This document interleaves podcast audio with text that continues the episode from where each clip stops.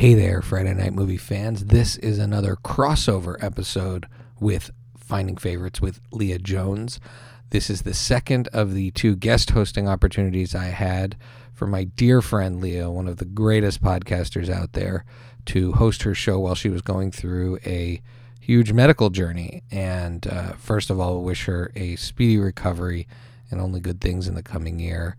And then, second, I want to tell you a little bit about this episode. I got to interview Adal Rifai, one of the most renowned and amazing podcasters out there. He hosts Hello from the Magic Tavern and Hey Riddle Riddle. He uh, is just one of the warmest, nicest, kindest podcasters, humans, mentors to other podcasters out there.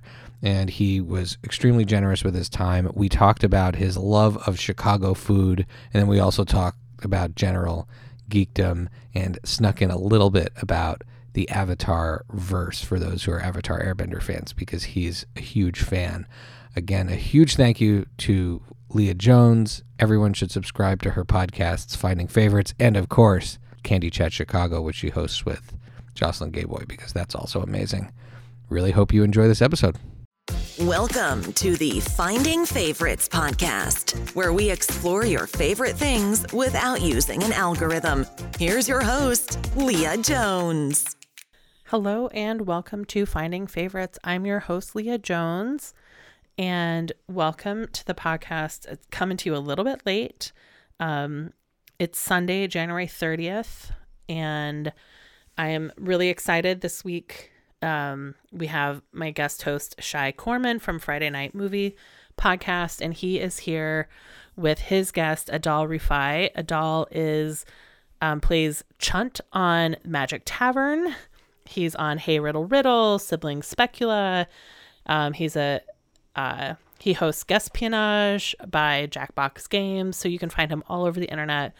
Um, Hello from the Magic Tavern being you know one of the biggest uh, places you'll probably recognize him from.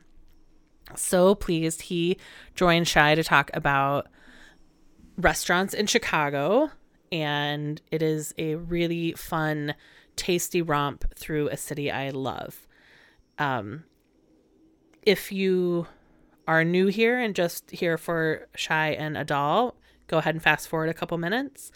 Um, Shai is my guest host because I have been going through breast cancer treatment and got too tired to keep up with the podcast.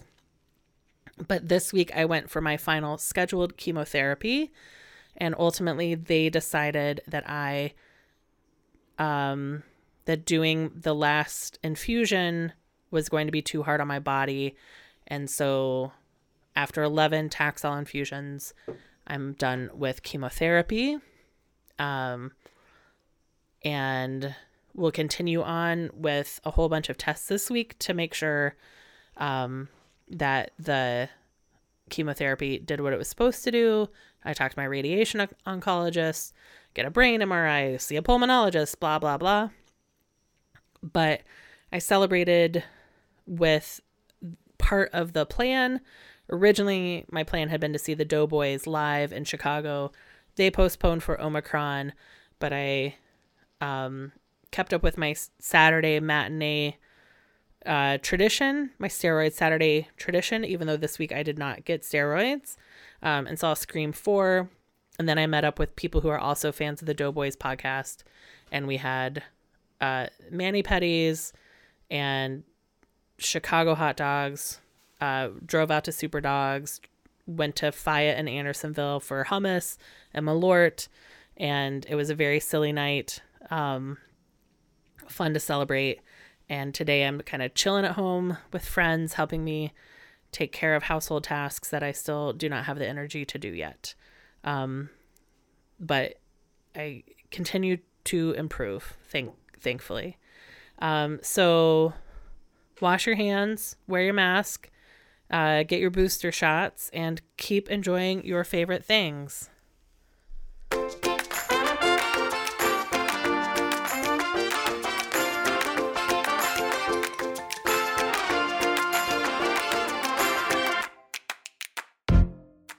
Here we are, and welcome to Finding Favorites with Leah Jones. I am, of course, not Leah Jones, Shai Corman of the Friday Night Movie podcast, filling in for Leah as she continues her medical journey. And we wish her well and a speedy recovery. Leah, we love you and thank you for letting us help you in this exciting, awesome, awesome way of getting to guest in your podcast. Today, I'm going to take the opportunity again to interview a bucket list interviewee, and that is the great Adal Rifai of Chicago fame, of podcast fame. My podcast professor is what I'm going to call you, even though Ooh, my captain, my captain. Yeah, I'm I'm of Chicago fame first and foremost, and then podcast fame, and then Middle Eastern fame, and then from there it just goes downhill. yeah, Adal Adal doesn't necessarily remember, which is okay because there are many acolytes in his podcast world. But I took his podcasting course during the pandemic uh, through Queen City Comedy, right? Queen City. Yeah, Queen City Comedy, and and um, how dare you? I do remember you because you you like you said you were wearing a Montreal hot hat. I brought up Montreal, and then I said I'm saying Montreal weird Montreal, and then I said something along the lines of "ooh chewy bagels" or something like that, and you went like, "Yeah, okay." So I definitely I do remember you. I do remember you my my deep dive opinions I could go on those chewy bagels is that would be the episode because I, I'm American by birth, but I was raised in Montreal, so I have a I have a real duality, real dual identity when it comes to the bagels. But hot Montreal bagel from Real Bagel on Queen Mary, by the way, that is where the locals in the suburbs really go. Well, One of the well, well. places that are famous on the internet. Okay. get get a fresh bagel and then get Yeah. a bagel board, which is a bagel that's been slammed into a really really hard brick. Interesting. This is great that we started with bagels because we are going to in fact talk about food because yes. I know from listening to your incredible interview with Janet Varney, another legend of the podcast world and huge one influence on me and just the nicest human being on the planet. Yeah, she may uh, just full disclosure, she may be the love of my life. Sh- she is She's the best. She's the She- absolute best. she inspires joy and is the kindest person in the world. And as, as someone who met her, it's like not like we grew up together. I met her through her famousness, and and we have adopted her into my family as a family member. I'm always amazed at how much extra room she has in her heart for for for people. Yes, she's the most gracious, kind, giving person, and she has the best laugh. And it's you can't. I feel like her. Th- there's like maybe three or four people in the podcasting world that that do this for me. It's like Janet Varney, Mary Holland, and like Paul F. Tompkins, where it's like you cannot be in their presence and not just be like giddy as all get out. Like you're you revert back to being a child, and you're just like I cannot. It's almost like you're on on uh, uh, the edge of your seat waiting to laugh. Like you know Oh, it's going to oh, yeah. come. You know that they're going to have you dying, so you're just like in anticipation, already smiling and giggling, and it's just it's truly the best feeling. And and the childlike wonder just surges. through. Yes. Yeah. So speaking of childlike wonder, and speaking of podcasting, Oh, where's this going? well, your I feel like your podcasts that you are most famous for, Okay. um, because you appear in lots of places. But hello from the Magic Tavern, hmm brushing up on last night. I'm gonna ask you about your most recent episode, by the way, where you play Chunt, Yes. is all about imagination and taking Mhm. people into the world of Foon, and then also Hey Riddle Riddle. I feel like is another one that requires childlike wonder in order to be a part of. Let's start. Let's get into your origin story here. Here in Act Yeah. One. Okay. How did you pick that as your entry point into the podcasting world? Because you are a man of many talents. Okay. Uh, how did I pick Hello from the Magic Tavern? Yeah. Or or, Uh, or Hey Little Riddle. Either one. You can pick either Yeah. one. But how did you pick well, this? Well, in Hello from the Magic Tavern in particular, this world of fantasy, improvisation, making up stories, building worlds. Yeah. So one of my origin story is I was bitten by a radioactive microphone. Uh, let's get that out of the way. I so I did a lot of improv in Chicago after college, and I eventually fell into a group called World News Tonight, um, which is was created and directed by the uh, in, absolutely incredible uh, one, one of my best friends, uh, my former roommate and sort of my mentor, this gentleman named Jason Chin, uh, who's no longer with us, but he put together World News Tonight, and that's where I mean Jordan Klepper came out of there. Um, a lot of a lot of well-known comedians, a lot of brilliant people, a lot of writers for like uh, the Colbert Show and a lot of other shows. Um, but on that team, World News Tonight, I met two folks, Arnie Niekamp and Matt Young, and we just we kept going into scenes together. We developed this really fun, playful rapport. We'd love to hang out in the green room after shows. And so Arnie Niekamp was someone who had already done three or four podcasts, and he started to think of a podcast for the three of us to do together and so that's how Hello from the Magic Tavern started. And I think that sort of world building and the playfulness and the silliness came from just our rapport with each other. And the three of us are all big nerds. We love comics, we love uh, toys, we love video games, we love fantasy. Um, so we just decided to sort of build out our own world. And we are, you know, we already have this rapport in improv. So we just kind of leaned on that. Um, and that's how we started Hello from the Magic Tavern. And then maybe three or four years into Hello from the Magic Tavern, I felt like I wanted to do another podcast uh, on my own, uh, where I was like, I want to create a podcast that I wish existed. And so I love puzzles and riddles and games and like brain teasers. So I created Hey Riddle Riddle with two other members of World News Tonight, JPC and Erin Keif. And uh, and then that became its own thing. Wow, World News Tonight's like the Bill Belichick yeah. well, that's awesome podcast. that's a loaded answer. Um, but yeah, I think Jason Chin gave gave uh, brought to fruition a lot of uh, cool podcasts. Fair enough. I, I, was trying yeah. to think of it. I was going to say Bill Walsh, but I don't know. I guess Joe Walsh. Joe Walsh. That's it. Yeah. yeah. Let's make it the Joe Walsh. it's like the Eagles. Uh, exactly. Glenn Frey solo yeah, albums. Uh-huh. Boys of Summer. You or like Genesis. Of, yeah. yeah. you were a boy of summer. I was a boy of summer with JV. Yeah. So you're a professional podcaster. Leah and I, we always talk about and are proud of our indie podcaster uh, ethic or ethic. No, no, our indie podcaster identity. Yeah. And our motto is often you got to spend money to lose money. That's how we describe our podcast. But you do this Fantastic. as a job. Mm-hmm. and that's incredible and and and and you are not and i maybe you're friends with some of the big new podcasters like barack obama he has a podcast now too me I call him Bo. Me, Bo, and Bruce all hanging out. Me and Conan, who invented uh, uh, podcasts, we always chum around. So it's nice. It, so there's a lot of big names that have gotten into podcasting, but you mm-hmm. you come from the real indie world of podcasting. What's that how does that map look from indie podcaster to actual professional podcaster? I'm not trying to get Matt take your secret sauce here. I'm just curious how that brown sugar how, how that happens. The secret anytime someone says they have a secret ingredient and they always say that the dumb thing of uh, I can tell you but I have to kill you. The ingredient is always brown sugar. Please know that. Uh, you heard it here first. It's always brown sugar. I um, put that against all um, recommendations in the recipe for French toast that I have, I always yeah. put brown sugar in. That's it's uh it's makes great food. Um I yeah, so when we started Hello from the Magic Tavern, I think it you know the mindset was not that we were going to have a big show. The mindset was not that this was going to be supplemental income or eventually full-time income. The idea was just like let's make this for ourselves. We're going to make ourselves laugh, each other laugh and then like 20 of our friends. So I think I, I mean there was no map or plan uh, no blueprints for what happened. I think it was just a lot of luck.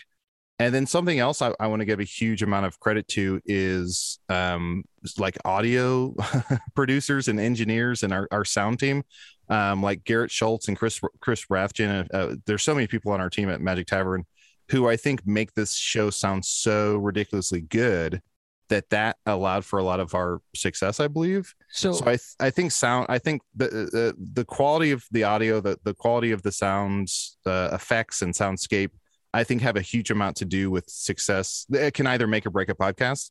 So I think we are lucky enough to find people who really put forth their uh, all their energy and talents and and made it something so listenable um, that that we reap the benefits of so last night I was listening to your most recent episode where, or I think it's your most recent one as of when we were recording this, which mm-hmm. includes Nyla Rose and Aubrey Edwards. Yeah. I, I, am a huge AEW fan. If not for the raging pandemic, I would have been almost ringside to their Washington, D.C. dates. And I'm, oh, damn. And I, I follow I follow uh, Aubrey Edwards in particular on Instagram because she's got a killer Instagram where she actually uses toys of her of herself and reenacts scenes. She posts these reenact scenes from the various matches. So I have just, to I have to follow her on there. And and and Leah, the host of this show, loves that my sister refers to AEW as A and W. Anyways, you had them on, and there's all these. One of the things I noticed as I was listening on headphones is that it sounds like you're almost in one of these role RPG video games where there's like the sounds of the town and the sounds of the tavern. Yeah, I, was, I, I to myself was thinking, I'm like, wow, they get great sound if they're recording live in a tavern. That's all sound design and sound effects from your producers. Yes, uh, it's all them. Like if you were to play the raw audio and then the finished product, you'd be like, "What the hell?" And so many, I don't know what it is, but so many. I guess it's a compliment, but so many people assume the sound effects are done in real time. So I don't know. I don't know if people think we have like a foley artist on hand or something. But like the even just like the fireplace the sound effect that happened when we were in um in certain episodes or certain seasons, people thought it was like going the whole time while we record. So it's it's really. I mean that's that's a uh, that's a pin in their hat for the audio engineers for for how well they do that. That people assume it's in the room with us. I it actually the way I can describe those sounds is they mm-hmm. tickle the imagination. Yes, because there's the there's the action that's going on, the conversation, but then there's this little tickling that goes on where I'm picturing where you are, and I I, I was doing this double take. Well, I'm glad we got to talk about sound effects. Okay, I, I, do want to mention just real quick. I think the like that tickle you're you're describing in a in a very creepy way. Uh, the, the tickle I think is what leads to. I think podcast more than any other medium leads to this connection with the artists. So I feel like when I meet people who listen to the show, especially Magic Tavern, there's such a intimacy that they uh, assume or have with the artist. So it's a lot of like you know people listen in their bedroom they listen while they cook or they listen on the on the commute to work or in their car whatever it might be. But i think that soundscape versus just reading or when you watch a, a, a tv or film you see everything as they want you to see it. I think just the audio with sound effects allows for such a mindscape for, allows for you to kind of flesh it out in your brain of like here's what i think it looks like. And it leads to such a cool intimacy with the artist that that i don't think is replicated in any other medium. So i just want to mention uh, to, uh, tip my hat to that because I think it's really special and it's really cool that it allows people to feel so close to us. Th- that is that is something that's so true about podcast. The relationship people have with their podcasts that they follow mm-hmm. is very close. It's very. Oh, do yeah. you find do people come to you and they talk to you as if they've known you? Yep. And, oh yeah, and they're picking up the story just where wherever yes. you were. I think in person it's always a lot nicer in terms of like there's an over familiarity where, where people come up to me. I've been in stores in Chicago where I've been I've been in New York where people run up to me on the street, but they'll just start talking and they'll be like, Hey Adal, da da da da da and they'll and after like two minutes, and I try to be very polite, and then after about two minutes, I'll be like, I'm so sorry where do I know you from? And they're like, oh, you don't know me. I'm blank. And I'm like, oh, so sorry. Can you lead with that next time? Just so I'm not terrified. I um, always um, tell someone when I don't know. but I, I, think in, in person, the over familiarity, uh, over familiarity is great. And it always makes me feel whoever I'm with, I always feel like a rock star because they're like, what's that? And I'm like, oh, it's a fan of the show. But I think uh, over social media is where it gets weird, where the over familiarity bleeds into someone will just direct message me and be like, hey, you fucking idiot. Uh, I, can we curse on here? Yeah, yeah, yeah. For sure. Okay. but they'll I say, think so. They'll say like, hey, you effing idiot or whatever. His mom curses on. Oh, good, good, good. But they'll say something just kind of rude, and I'll respond and be like, "I'm sorry, what's going on?" And they're like, "Oh, like, like JPC, like how he talks to you." And I'm like, "Oh, well, JPC is my friend. I've never met or talked to you in my life, so please don't talk to me like that." And they're like, "Sorry, dude, I was just trying to have some fun with you." And I'm like, "Let's definitely have fun, but let's establish a relationship first or yeah that is just talk to me like a human first and then we can have our own bits but uh, yeah uh, i i, I try to approach people of notoriety with context mm-hmm. like we did this class together or you yeah. don't know me at all but please yeah. come on my show i don't i don't i don't go up to well uh, long gone but i wouldn't go up to curly on the street and poke him in the eyes and right. him go what the hell my eyes and be like sorry, I guess when Mo does it, it's funny, but when I do it, it's not. that is, that's a really great. You're being there, rude. There, there's darker, you know, there's like darker interpretations of that. Like the characters who play, there's an actor name escaping right now. but we Yeah. Play. Oh no, I was listening to the. This is maybe less dark, but I was listening to an interview with the Broken Lizard guys.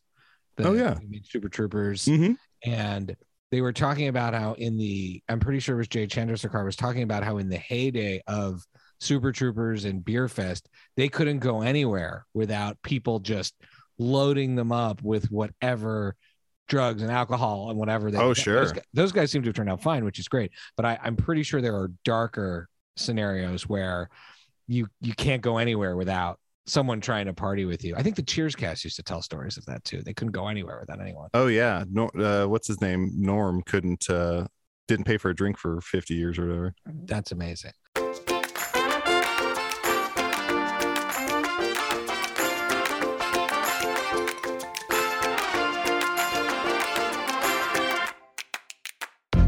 All right, Adal. I know, in addition to your love of Chicago, you have an expertise and a love of foods. I think fine Mhm. and otherwise, not just the fanciest foods, but just all Yeah. foods. Yeah, I'm And- I think what it is, and I think I think this is an outdated term. Like I think I think now in the sort of food industry, this is like a gauche term. But people used to refer to me as a foodie, but I think now there's such a stigma and, and Oh yeah, negative yeah. You can't connotation be a with that. foodie anymore. And then, same with like molecular molecular gastronomy. Like no chef wants their name attached to that anymore for some reason. Um, but I used to be known as a foodie. But I think what it is is I don't I don't necessarily think I'm an expert in food or like I have this incredible palate or I definitely don't cook very much. I think what it simply boils down to is I have a willingness to spend money on a lot of money on food. Like I'm willing to just be like, this is an experience. Like I- I'll put off on uh, buying a new couch, and I'm just gonna uh, go to this nice restaurant this uh, this month or quarter. Um, and I think I just have a a, a, a huge curiosity for like, or, or just like searching out what is the best food, where's the best taco, what's the best Thai food, what Thai restaurant has a secret menu with dishes you you can't get anywhere else or that are weird meats or so you know. So I definitely just have this uh, uh, um, intense curiosity for food and and I'm always on the search for for what's new and what's fun. I think the part where you say that you invest in it as an experience, or some people go Yeah. to Disney World, some people go skiing, the food, like because there is that there is that whole experience of bringing the food, of talking to the waiters, and you, you joked about molecular gastronomy. My in-laws took my wife and I when we were dating to WD fifty, which was Oh, I went there. Yeah. with Wylie Dufresne. Wylie Dufresne's. Yes. and he was there and he came out and showed us how he he brought us into the to the kitchen and showed us how he made the famous eggs benedict That- Yeah. there's a there's a show so what i'm going to ask you to do Yes. is you're, i'm going to i'm going to invite myself into your chicago restaurant Rude. and because i know leah has a big chicago contingent listening and i, I was hoping you could maybe take me through a menu or, or or a restaurant experience a few courses but the stipulation there's always a we got to have a stipulation is that you must pick foods from different places that are your favorite so if we're Mm, we're going to start with an amuse bouche, right? If the amuse bouche, that that's got to come from one of your favorite places, and then the appetizer can come from somewhere else. And I'll say, let's do let's do five, four or five courses. We'll do Okay. bouche, appetizer, entree. Oh, and and and dessert. Okay, so four, four courses. okay. Four All right. courses and an amuse bouche is one of them. Well, I guess I, don't. I, I guess you're a higher roller. Uh, frozen grape is my amuse bouche. if um, you, if you want to add a course, Yes, yes, know, yes. you're you're welcome to, but I want to be mindful of of the budget. so Thank you. oh, thank you. I appreciate it. I appreciate it. Um, okay. First and foremost, I do want to just quickly say, if you're not from Chicago, as far as I know, and I've been here for I don't know 17 years or something. As far as I know, no one calls it Chi Town. So please, when you come to Chicago, please don't call it Chi Town. Um, I, I don't. As You did not say that. Shai, I never call it Shy Town. I've had people call me Shy Town, Yeah. nickname. But I've I just I think recently I've seen a lot of TV. I can't remember what shows, um, but I feel like there's people who are like, "Hey, let's uh, let's meet up in Chi Town." I'm like, no one, whoever wrote this is not from Chicago. Um, okay, so let's start with. Oh boy, this is going to be tough. I made a little list here, just to remind myself of what's what. I think what we're going to do is we're going to start off. We're going to treat this as if it's in the morning, and we're going to start off with a nice coffee. And I want to say there's a place called Percolator percolator coffee in Portage Park. Um, that's that's my favorite cup of coffee. So you're going to start at uh, percolator for a cup of coffee. That's going to be your sort of wake you up, um, start to tantalize your stomach and ready it, prime the pump, as it were, for all the food that you're about to ingest. Is this a macchiato chocolate bar coffee or is this just black coffee? What's what what kind of coffee are we talking about here? Um, they have some fancier coffees, but I, even their drip coffee is is stellar. Like they just make a good cup of coffee. Um, and then not too far, so that's on Irving Park, and maybe ten minutes east from there, still on Irving Park, is where we're going to pick up our amuse bouche, which is going to be beignets from Junebug Cafe. Junebug Cafe is like a New Orleans style um, coffee shop. Um, I like Percolator's coffee better, but Junebug, the beignets there are absolutely phenomenal. So that's going to be our amuse bouche. Load up your stomach with uh, 10 pounds of powdered sugar. That to me is the perfect way to start a meal. That's I feel the shakes already. Sounds amazing. Beignets Uh, are oh so good. So, so good. So we'll count that as one. We'll count that as the amuse bouche, the coffee and the beignets. Um, for our appetizer, I think what I want to do, and, and pardon me, this is on the fly, so I'm looking over my list here just to double check. Okay, for the appetizer, we're going to go to a place called Galit, uh, G A L I T. This is an the Israeli. name of my cousin and a dear friend of mine in Los Angeles. is that true? Yeah, yeah, yeah. It- uh, do you know what that what It- that Galit name is means? a common Hebrew name. Uh, I did not know that. It, it is a Hebrew name. Yeah. Um, I forget what it means right now, Okay. but I will find that out before we're we're done here. But yeah, my cousin Galit and uh, my dear friend Galit. My cousin Galit. That's Joe Pesci and Marisa Tomei. uh, so Galit, Galit is a. I first found their. They, they have a sister restaurant in New Orleans, which is my favorite uh, uh, city for food besides Chicago. They have a place called Shaya in New Orleans, and then they open up a place in Chicago called Galit. So Galit, you're going to uh, you're going to want to go there. Everything. Can I blow your mind for one moment though? please? My you have a cousin Shia? Galit- My Married cousin Shia? Galit's son name is Shia, Unbelievable. which is a variation of my name in Hebrew. That's fantastic. And also, I should say, I mentioned I'm Middle Eastern. I'm Palestinian, and just the two of us doing this podcast, this is like if the Montagues and the Capulets did audio together. Absolutely. it should happen more often. I knew that about your origin from, from learning about you. And uh, it is a pretty cool thing here we are talking about. Very cool thing. And it food, just food is always a good thing, right? Brings Just everyone breaking together. of bread, welcoming Yes. people into brings tents, everyone right? together. Besides the red wedding, breaking of bread means safe passage. Exactly. And speaking of Montagues and Capulets, we should say that Shai is biting his thumb at me this whole time. So you're going to want to go to Galit for the their hummus and pita. I know this sounds. Here's the thing: if you told me, "Hey, you have to go to this place for their hummus and pita," I would be like, "I grew up with hummus and pita uh, five days a week. My dad would make it or buy it or whatever." I, there's no way that I'm going to have any hummus or pita that's going to be like uh, extraordinary or stand out or whatever the hummus and pita at Galit is the best you'll ever have. They bring out sort of like hummus, and then there's there's almost like four little um uh, ramekins full of different um I don't even know what they are like different yogurt sauces and spicy Oh, smoky Awesome. like there's Little spicy olive smoky oil and things sweet yeah where it's Mm. just like different concoctions that are akin to hummus but made from different ingredients. And you could almost sit there for five hours and just snack on that. It's the perfect thing and their pita bread comes fresh out of the oven.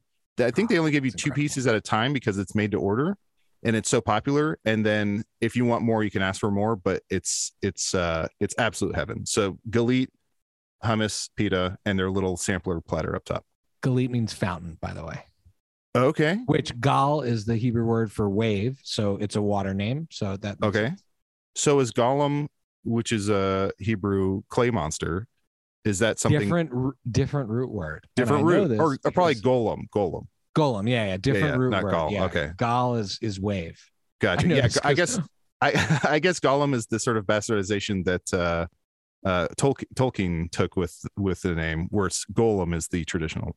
Yeah, yeah. And you always yeah. and speaking of cool fantasy things, Golem always we were talking about this on a, on on another podcast, but Golem always seems to show up in the fantasy TV shows. Uh, we were talking Okay. this on on on on on my on on my show last week, and how when when they run out of witchcraft things in in in demon shows, they'll always throw in a golem as like a nugget to the Jews of like, oh, you see, we have you in our demonology also. I think the phrase nugget to the Jews is maybe the best thing I've ever heard in my life. Uh, let's please get uh, the Denver basketball team involved in that.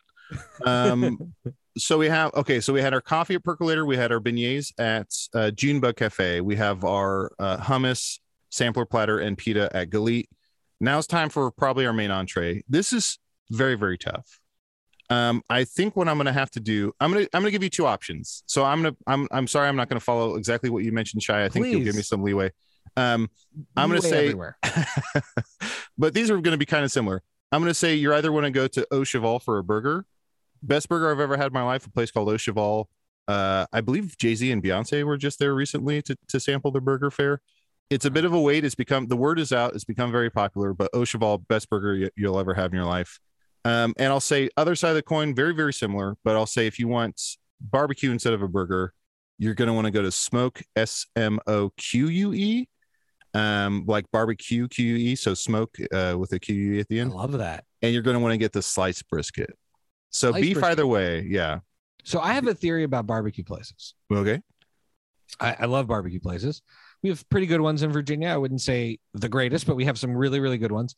I feel like barbecue places isn't just all barbecue at a particular place is great, but yeah. of the different barbecue places that you have in your in your quiver, there are ones that specialize in certain areas. Like I go to one if I'm in the mood for burnt ends. If I'm Yep. in the mood for brisket, it's another one. But that same place doesn't necessarily have the best uh, smoked chicken. But Yep. one place, smoked chicken is the secret weapon on the menu. And so I love that you drilled into the sliced brisket. Yeah. Moist or lean? Uh, I like it moist. Yeah. Yeah. Little for sure. fatty, little moist. Um, but they have a, they have pulled pork, they have chicken, they have everything. It's all everything's uh, like a A minus, but the sliced brisket is A plus plus. Don't and they have chopped brisket. Again, that's an A minus. Sliced brisket A plus, plus plus plus.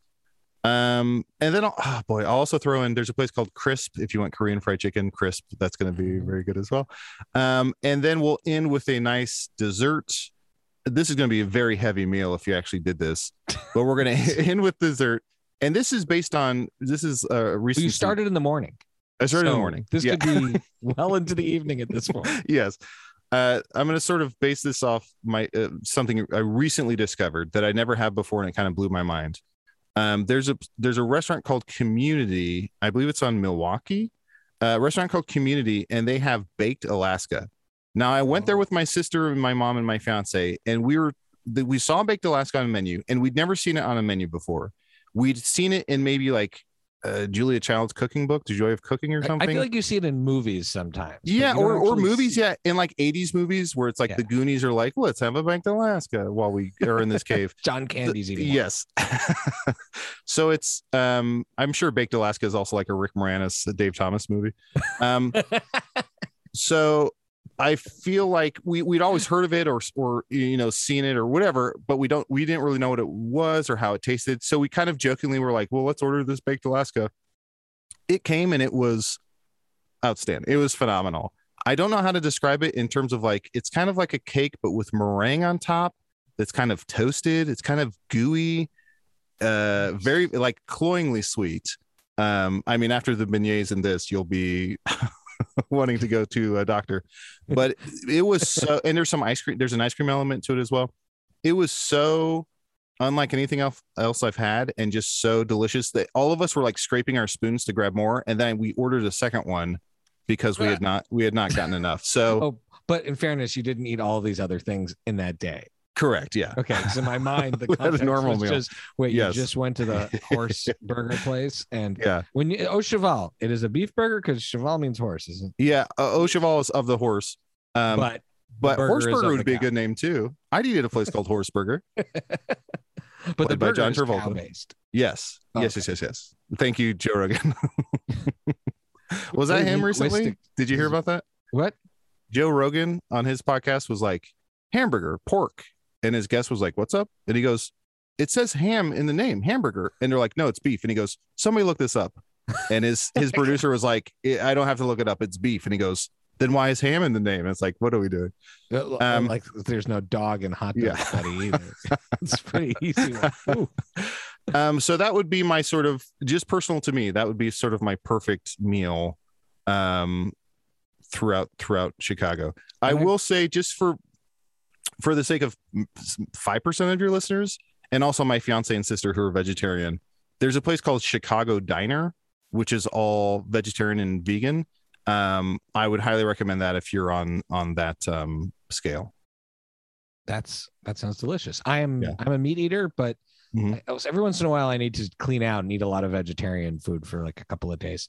Oh yeah, So now that now that the listener has eaten all of this, they need to go to the doctor. I'm so sorry. and I'm gonna I'm gonna Leah Leah lets me bring in uh, some of my bits from Friday Night Movie Podcast, and this is one of our favorites. This is the Rex RX. So Okay. Rex stands for recommendations, RX standing for prescription. You are now the doctor, Ooh, and you're gonna rec and I'm gonna hand you a scenario. Some might be familiar, some might be not.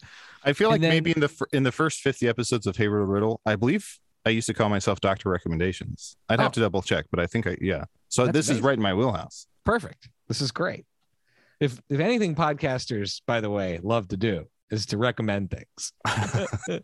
so it, these moods or or these scenarios, and then and then you would to the person that came to you say, "Oh, I this just happened to me," or "This is how I feel," and then the food or the restaurant or the menu item, and then let's keep it in Chicago, just because again, parameters makes it fun. Perfect. Yes. Okay. Someone comes to you, they're an adult. So they are in their 30s today. Great. So Perfect. 30s in 2022. They just finished reading Lord of the Rings, including the appendices. Okay. What do they what do they need to eat? Okay. Just finished uh, reading Lord of the Rings. I'm going to tell them um, you should go to a place. There's a place called Taste of Lebanon. Um, I think it's in Andersonville. You're going to want to go there and get the lentil soup. And then they have they have like some sort of lamb wrap, everything and the grape leaves and stuff. The reason I say that is because Lord of the Rings, the first thing I thought of is like you eat with your hands. Yeah. Like there's not as they're journeying, they're mostly breaking off whatever elven bread, leaven, elven leaven bread that they're well, given. the, yeah, the the lembas bread, right? Yes, That- yes, yes, thank you. Unfolding. I, that's totally Yeah. would jumped to my mind. so like breaking off, eating with your hands, kind of unwrapping leaves. So that made me think grape leaves and lentils and stuff. So that that's one of the best Middle Eastern restaurants you'll ever go to, and it's a lot of uh almost exclusively eating with your hands. That's So you feel like a hobbit. I love it. That's that's that's Mhm. incredible. Okay, so now your next patient has come to you. Okay. Now this is a really, you know, this has been a crazy couple of years, the pandemic, and uh, people have a lot of anxiety. Mhm. And someone's coming to you and saying, "Look, I have a," and, and not just the pandemic, like the world is nuts. and they said, "I have a lot of outside world induced anxiety. Okay. What should I eat in Chicago Yes. to to just take the edge off?" Yes. Not like they don't have to get blackout drunk. Just take the edge off. take the edge off. This is good. Um, first, I would say to them, I'm not an actual doctor, um, so please take that to heart. And then I would say, I would absolutely recommend go see the town clown Pagliacci, I believe his name is um, Pag- Pagliacci, something along those lines. And then he would say, "But Doctor, I am Pagliacci," and then we'd laugh and cry about that. And then I would probably tell them to go to, I would say, go to JP Graziano's. Now, JP Graziano's is a sandwich shop in um is uh, i think it's on randolph. It's in the fulton market area of chicago which is sort of like the meatpacking warehouse ish district that has a lot of great restaurants. But jp graziano is like super old school italian sub uh, sandwich shop. You go inside it's all family members. It's like three brothers up front and then when you pay you go to this little wooden room in the back where like the grandma's back there taking money and calling you sweetheart and sweetie the reason i would say go there is because it's a nice calm family vibe. Uh, you feel very welcome the minute you step in. And also a big issue with me in terms of uh, I I can get a lot of anxiety, and a lot of that comes from like decision making. Like Oh, yeah. I'm I I become paralyzed with decision making. So JP Graziano's is like I think they have like six subs or something. Like there's only six sandwiches you can There's get. There's no there's no specialty nonsense. You no, no, one no. of the subs. Yeah, it's like they have the subs and then they have uh, cannoli, and that's about it. Oh, Um, so Gosh. you're going to go there, and they have a sandwich called the Mr. G. So it's called JP Graziano. I think Mr. G is like their grandpa or something who started the place. You're going to get the Mr. G. That's the one thing you get there. You're going to sit down. They have like t- uh, benches there. You can eat inside at a bench, and they they wrap it in that sort of white butcher's paper. oh yeah. So it's going to be very clean, very calming, very simple. You're not going to be overwhelmed by sitting down with a menu. You're not going to have a waiter. You order at the counter and then pay in the back. There's no waiter you have to deal with. Um, and you can sit away from anybody you want. So I feel like the lessening of options and the warmth from that place is what's going to cause you to um, to have reduced anxiety. I love I love the less of options because sometimes you just have to know Mhm. what a place specializes in and get that. Yes. Like my wife will will be at a, a diner and she'll say, "Oh, there's sushi on the menu." I said, Mhm. "No, don't, please don't, Not at a diner. not no, club sandwich, eggs, not sushi." All right, the last one before we take a quick break. Yes. You're you you mentioned you're engaged. Mazel tov. That's wonderful. Thank you. Great. She is she's Jewish, so Oh, she's Jewish. That's- apropos. Yes. Uh, Mhm. all right, Mazel Tov. Uh, uh, would be uh, and the in-laws are in town. Yes. Now, this is not where you're going to take the in-laws. okay. This is for you, or not not your in-laws. I'm sure your in-laws are lovely, like mine. But someone's in-laws are in town. yeah. What do they need to eat in Chicago? Okay, interesting, interesting. Um, I'm gonna give I'm gonna do two options here. Uh the first option I'm going to give is um there is a place called uh there's a place Alinea. Okay, first option I'm gonna say Alinea. That's the big guns. We're bringing out the big guns. Alinea is the number one restaurant in Chicago. Uh, for a while, I think it was the number one restaurant in America and like uh, internationally Wow. ranked. So it's a guy named Grant Achatz who trained at uh, under Thomas Keller at the French Laundry, and he um, he kind of put Chicago food on the map um, with a, with Trio, and he had a few other restaurants. Um, but that is the place where it's like if you want to impress anyone, and I absolutely would want to impress my in-laws, you take them to Alinea. It's a prefix menu. Um, the main thing that Achatz is known for is a dish called the black truffle explosion, which is like a little spoon with a piece of pasta and black truffle my and as you put it- as you put it in your mouth, it kind of disintegrates and explodes outward. Um, so Alinea is the place. It's very pricey, but if you want to impress, which typically, uh, no, maybe not typically, but at least for me, if I'm hanging out with the in-laws, I want to impress them and be like, "Here's why Chicago is the place to go." Because my my future in-laws, uh, one lives in New York, and then the other one lives in New Jersey and goes to New York. all- Or I'm sorry, lives in Vermont but came from uh, Jersey and goes into New York a lot. So they're around a lot of good food. like the band Phish from New Jersey and Yes, exactly. in Vermont. And, and my in-laws are always playing guitar on trampolines, I should say. so Alinea is going to be my number one. The other one I'm going to say is let me look over my list here for just a moment to make sure I have this correct. Okay. The other place I'm going to list is uh, Girl and the Goat. Now, Girl and the Goat is uh, uh, in Stephanie, or and? uh, Girl and the Goats. Sorry. Oh, okay. I thought you said girl in the Get goat. that girl out of there. Cut the goat open. There's a girl in that goat. Um, girl, girl, and the goat. And the reason I'll say this is because it's Stephanie Izard or Izard. I think it's Oh Izard. yeah, she was Stephanie Izard from my Top Chef. favorite season of Top Chef back when my wife and I were foodies before we stopped. That show was very enabling. oh yes. cool. Um, but you're you want to go there because specifically, it's a very it's a very nice place, but it's very low key atmosphere. Like you can sit at a table and not you, you you're not overwhelmed by the other table's chatter. Like you can't really hear anyone. I don't know if it's like acoustics or the layout or whatever it is. My the materials they're using. Bummed because she goes to restaurants to listen to other people's. Ooh, to she- overhear. that's her thing. She loves it, but I'm into it because I don't like hearing other people on me. but you go there because you're going to be able to have a nice conversation and it's not drowned out or it's not overwhelming and then another great um, uh, aspect of this place is a lot of the dishes are like family style almost where it's like you can get sides or whatever and everyone can pick at it so um, you get to try everything because my especially my future mother-in-law is very much like almost gets plate envy where when Oh, i've been out to eat yeah. with her in new york or wherever else we'll both order different things and then she'll see mine and be like what did you get? And i'll be like blank. And she's like i didn't see that. Can i have a bite? And then she's like can i have another bite? And pretty soon she's cleaning the plate herself with a piece of bread. So i like the idea of having almost a communal and publican like that in chicago is, is very similar Avec but I, i'm going to say girl and the goat um, because it's going to be able to sh- have those shared dishes at the table which is going to lead to a nice vibe nobody getting upset that they're stealing off your plate. It's all communal. It's all good.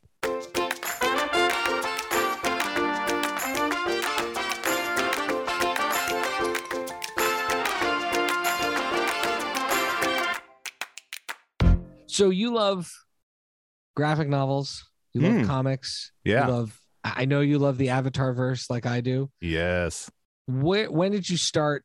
What where where did your love of the comic book world start, Uh, or the I- or the graphic world start? Yeah, I I have to assume I haven't really thought about it, but I have to assume it was with like the '90s X Men cartoon. Oh yeah. So I think yeah, so I think that was what got me into it, and then I started reading a lot of X Men, X Force.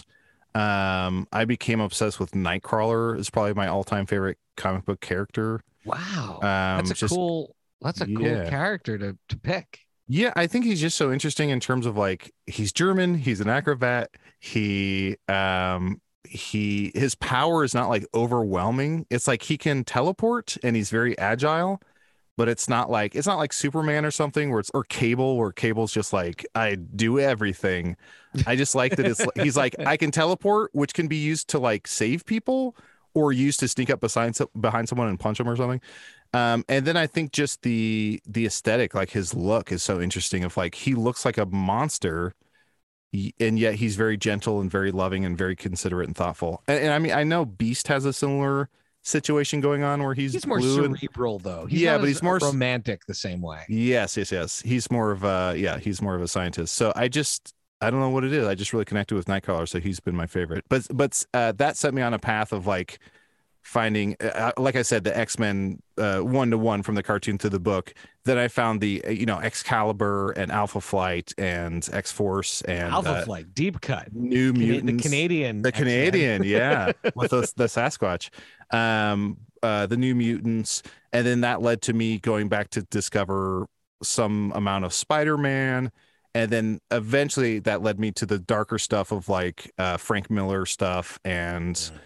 What I'm currently obsessed with, which is like, I mean, to me, Grant Morrison is uh, the end all be all. I like uh, uh, Gaiman, Gaiman, Neil Gaiman. Neil Gaiman. Yeah, yeah. I've been, Lo- I'm- love his I'm- stuff, but I feel I'm like Grant Morrison to me is the Sandman best. right now. Yeah. Oh, very cool. I just, Um, but- that was a thing I needed to do in my life.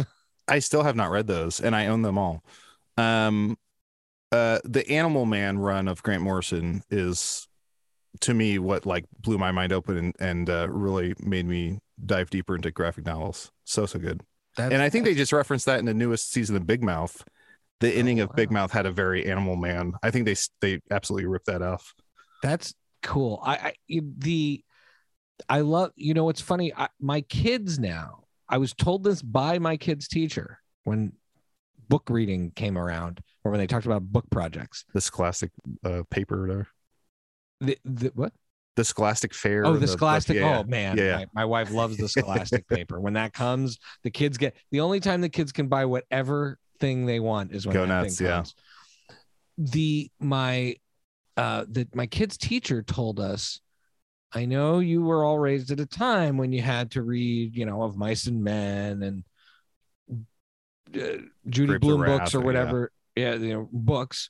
But I just want you to know your kids, they're allowed to come home with graphic novels now. That is totally acceptable reading. We just want kids reading. And my kids are reading these wild, very cool graphic novels. One of them, both of them have now read this book, Joe, which is a graphic novel take on Little Women, like a modern take on Little Women. Oh, very cool. Is it just Jo? Jo, yeah. Yeah. And it led to them reading the book, and then we watched both versions of the movies, and and so I I think kids are. I would have loved to have. I read so many cool comics back that were so much cooler than some of the stuff I read in the '90s. I would have loved to go back and read. That's those. really cool that the school is like eh, or teach. Eh, I don't know if it's teacher specific or the school in general, but I feel like graphic novels are such a gateway into loving reading in general that you should you should embrace it versus being like put those comics away. Read a you know read teaching Mr. Tingle or or Indian in the cupboard or whatever what or uh, Oh, Our Indian Town or something. That's a perfect choice. perfect choice of a book we had to read. Yeah. And- our ooh. our town was the one we had to read where everyone was like, "Oh, books suck." And they're like, "No, our town is actually very good." And it's like, "No, no, no. It is awful." I've gone back as an adult to try and read it. I'm like, "No, this absolutely blows." Our Town always seems to be the play that people are putting on in a TV show or something. Yeah, it's the worst. theater. Yeah, just the worst.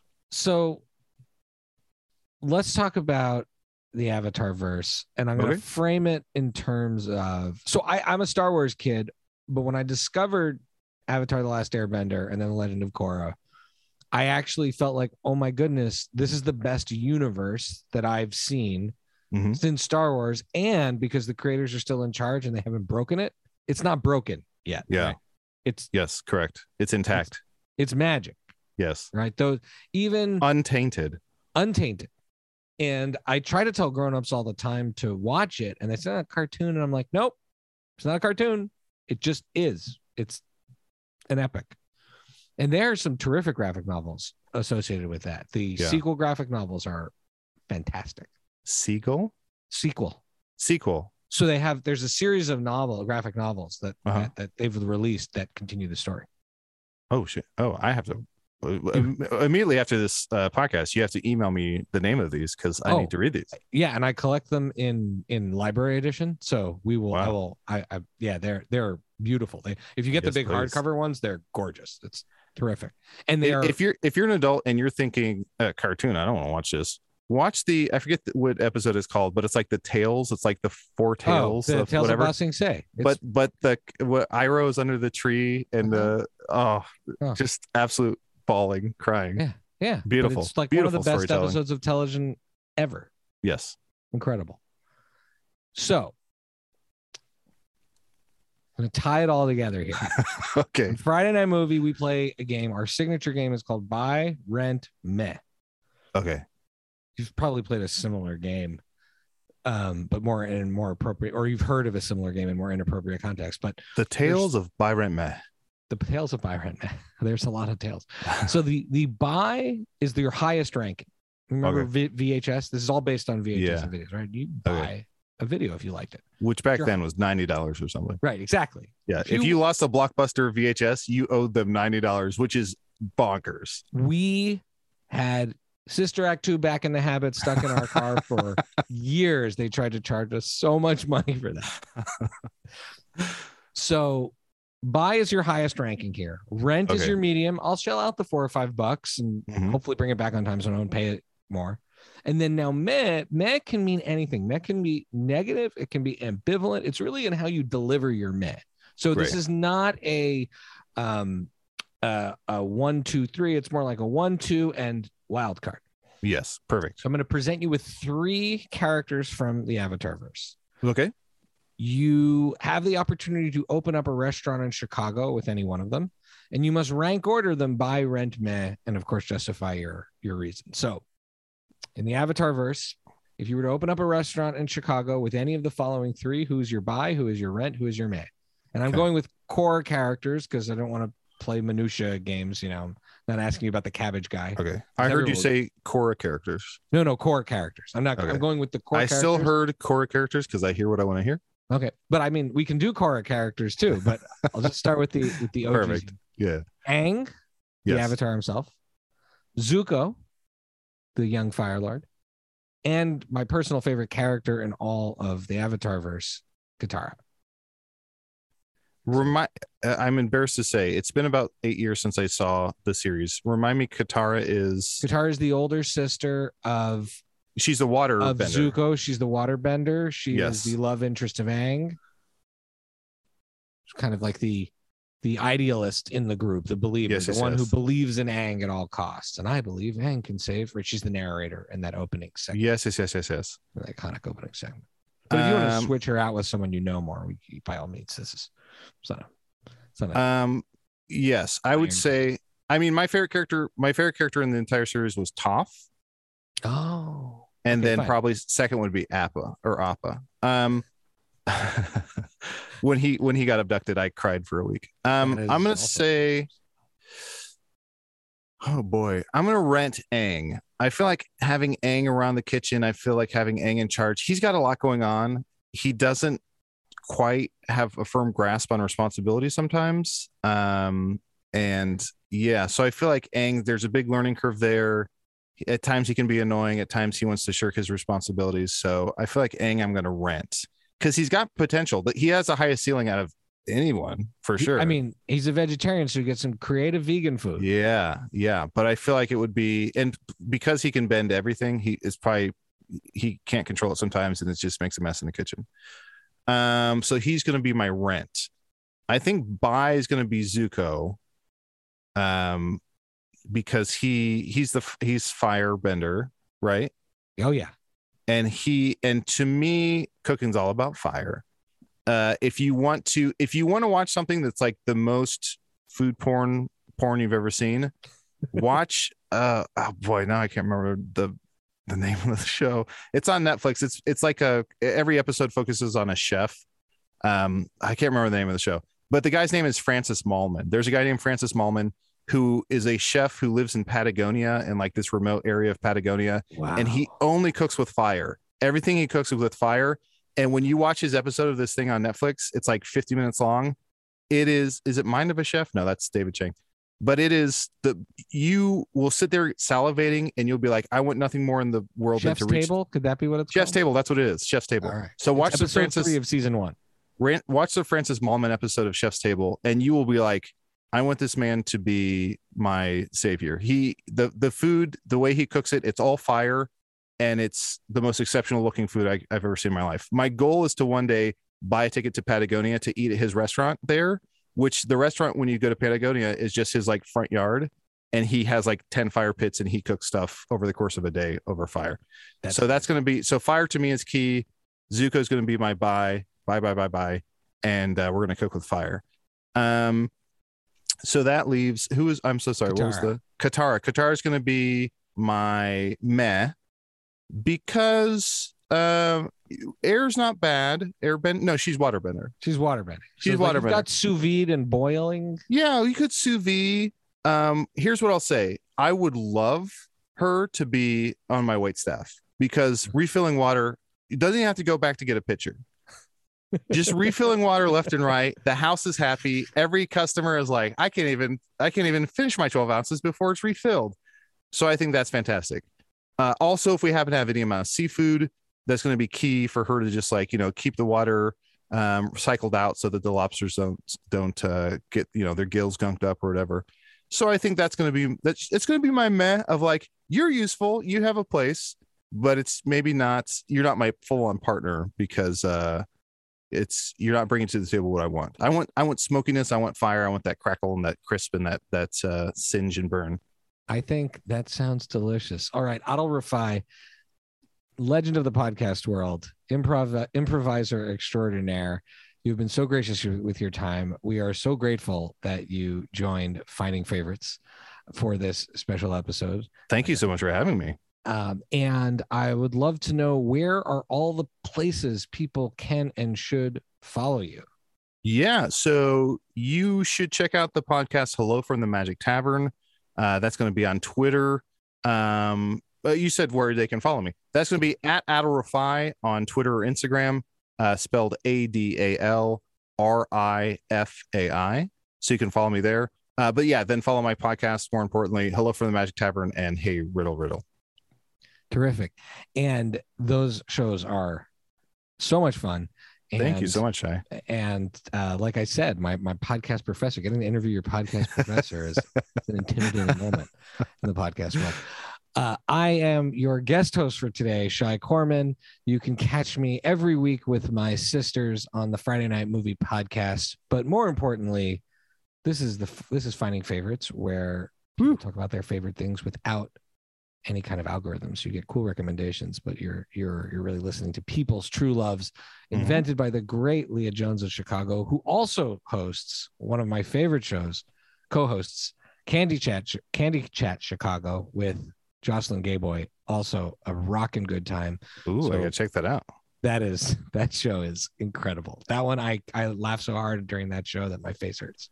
My Can- sister what's it and I called? Candyland? Candy Chat Chicago Candy Chat. Chicago. and they taste candy and review it. And my sister and I, uh, I, I, I don't. We're not the only ones because now Leah, like the podcast is well enough known that Leah, people just send candy to her house all the time. that's amazing.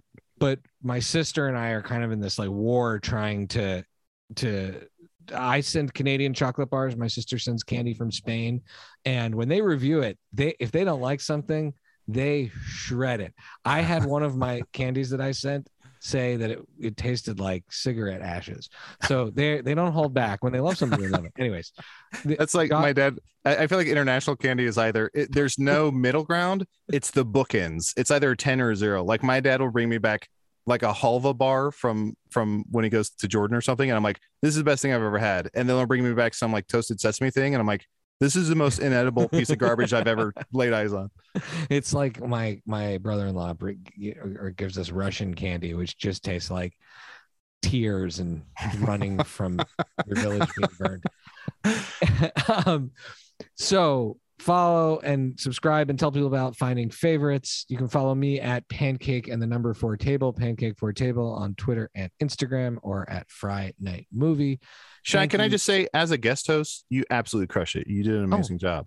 Wow, thanks, man. I, would really never guess appreciate you were filling in. You did an exceptional job. So thank you for making me feel so w- welcome and for uh um for allowing for a great time. Well, well, well, that that really means a lot to hear, but it's also a tribute to this show, which truly does that thing where it makes people feel like they're part of the show, connected to the connected to the host.